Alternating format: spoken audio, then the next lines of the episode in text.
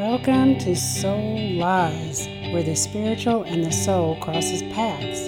Stay tuned to learn ways to grow your spiritual understanding in order to reveal lies your soul believes. This podcast will help you learn the truth and propel you towards freedom in Christ Jesus. This is Jenny Fouts, licensed counselor in Louisiana at Christian Center, Shreveport. Welcome back, everyone, this week. I'm glad that you guys are here this week as we continue a very difficult subject to stop our inner voices berating us. I hope that you are now getting an idea the kinds of voices that you hear.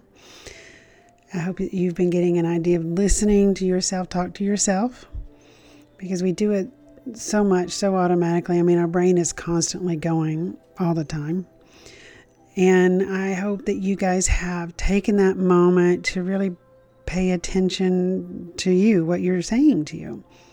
Because this week we want to continue our conversation in that vein, but we're going to talk about how do you how do you s- stop what you're saying to yourself? How do you get to that place where you can begin to feel the freedom of not having to say those kind of things?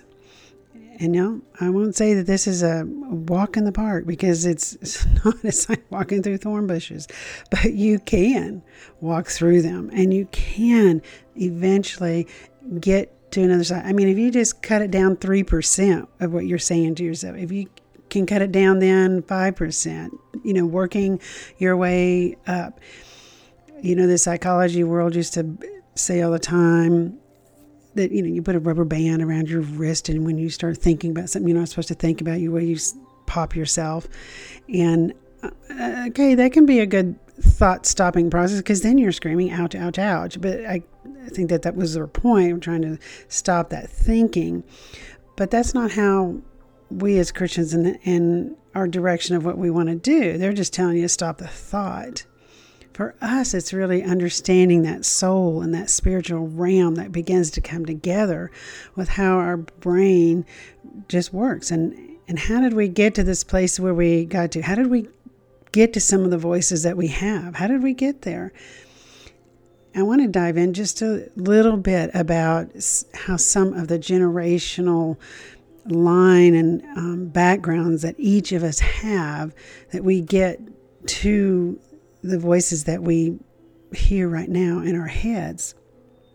Because generationally, we we pass down the things as parents we don't want to pass down. No, you know, we don't.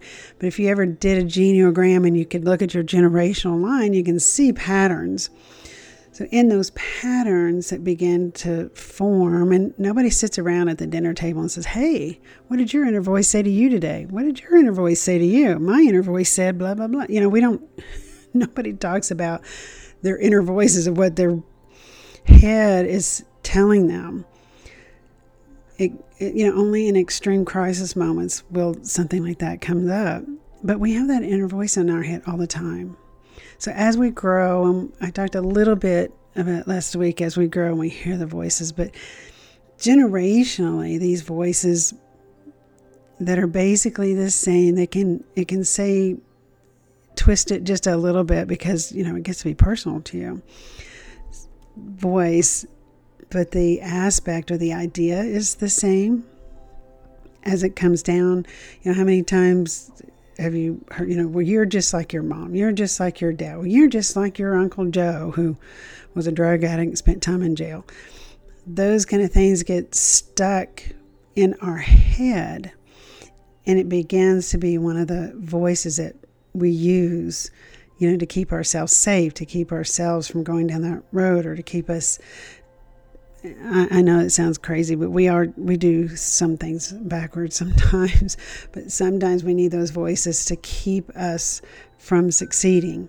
You know, we have this whole self sabotage, which I'm not going to get into today. We will we will talk about that, but for right now, that's how some of these voices generationally begin, and um, we don't ever get told of oh you're just like your Aunt Bobby, who she was such a kind and giving and caring person. You're just like her.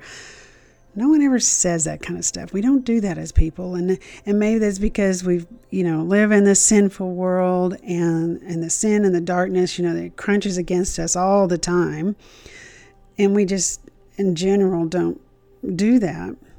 But um, those voices could we could work those voices in there, right?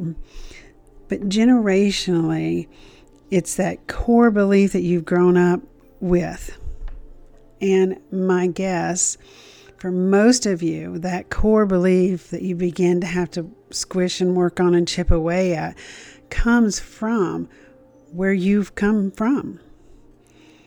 And you had to begin to be able to, to stop long enough to figure it out because we do these things so automatically.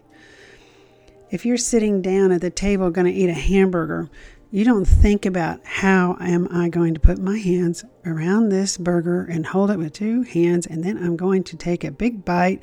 You know, you don't go through the steps of eating a hamburger. We just eat the hamburger. We just eat it automatically. That's the way that that core inner belief begins and those voices begin to stem out of that. So if you've been accused of being like someone maybe there's some good things about that one that you've been accused of. maybe not. But take a look at that core set of what you, what is that core sentence about you? What is that core sentence? What does it really say about you? Does it say, I'm a terrible person? Does it say I'm a selfish person? Does it say I'm a giving person? What does that core sentence about you say? And it's it's a sentence. It's not a paragraph. You don't get to have a paragraph because then you're digressing from what that core belief is. And you know, as you start with that one core belief, it will begin to go out further and then you can kind of dissect it kind of like an you know an octopus. But you got to start and begin to really understand that belief because then some of your voices are going to come against that belief or some of those voices will confirm that belief. You got to know what you're fighting. We're fighting you know those old old things that are inside of us that come out automatically that we don't think about. So when you have a chance, just take that moment in the car by yourself. Take that moment in the shower. You know, you can wash your hair and think about Lord Jesus, reveal to me what is my core belief about myself. Is it I'm a failure?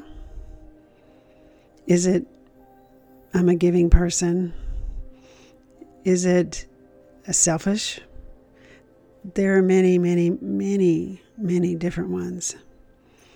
So, kind of just take that moment today and begin to ask the Lord, what is that? So that you can begin to see what the core lie is that you believe. You know, the core lie is, I have to do it myself. No one else is going to help me. I got to do it all myself. I've got to, you know, stand on my own two feet. And some of you were trained. Some of you did have to stand on your own two feet when you were growing up. Some of you didn't have parents that were loving and kind and generous and that gave you the things that you need. Some of you did. That doesn't mean what your experience is is negating. But what is what is the lie? Because that lie will transfer to what you think about Jesus. And that little niche in your relationship that you have that he wants to fill he wants to come in and he wants to confront the lie. So, generationally, we break those lies. I break the lies that I have been raised with and I believe about myself and what I put into my kids. I break those lies. Lord Jesus, I ask that you come against those lies with your truth and you would put your blood there between us and all those lies, and between our children and all of those lies, and our grandchildren and the lies, and that no longer will the lies go down generationally and generationally. That we will walk in the new generation, in the new kingdom, in the new place with Him. we will be out of darkness into his marvelous light, that we will walk into that place of fulfillment and feeling that truth, and that his truth would rise up within us, that we would begin to speak the truth to those lies and to those voices that continually tell us to lies. You tell yourself long enough, you will believe it. So I hope that you've taken that, and you've taken that prayer, apply it to yourself, apply it to your family, and walk it out today. Just see, see what kind of changes you feel today when you think of those kind of things. Break those core negative beliefs that happened. Thank you guys for listening, and may you have a very blessed day. Soul Lies is meant for information only. It is not a substitute for counseling.